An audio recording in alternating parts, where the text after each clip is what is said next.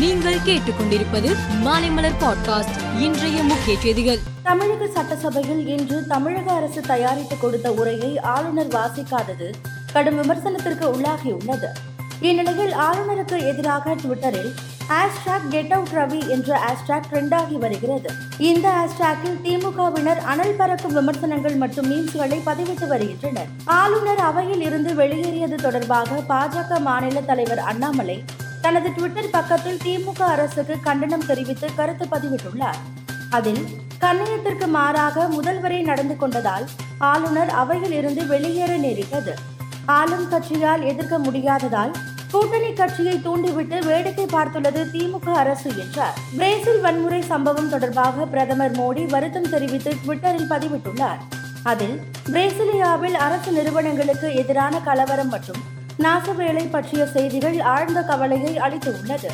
ஜனநாயக மரபுகளை அனைவரும் மதிக்க வேண்டும். பிரேசில் அதிகாரிகளுக்கு இந்தியா முழு ஒத்துழைப்பு வழங்கும் என்று குறிப்பிட்டிருந்தார். மேற்கு வங்க முதல்வர் மம்தா பானர்ஜி இன்று கொல்கத்தாவில் நடைபெற்ற ஜி டுவெண்டி கூட்டமைப்பின் நிதிசார் கூட்டத்தில் கலந்து கொண்டார். அப்போது உரையாற்றிய அவர் மாநில அரசு பனிரெண்டு மில்லியன் வேலைகளை உருவாக்கியுள்ளது.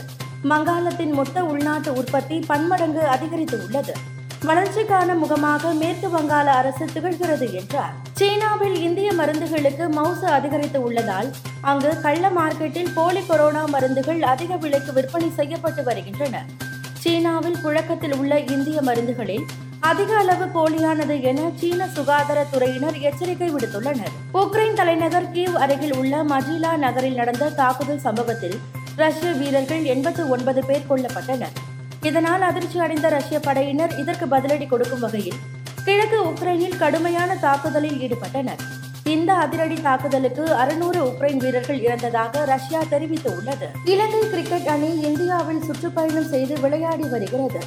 இந்நிலையில் உடற்தகுதி காரணமாக இலங்கைக்கு எதிரான ஒருநாள் தொடரில் இருந்து வேகப்பந்து வீரர் பும்ரா விலகியுள்ளார்.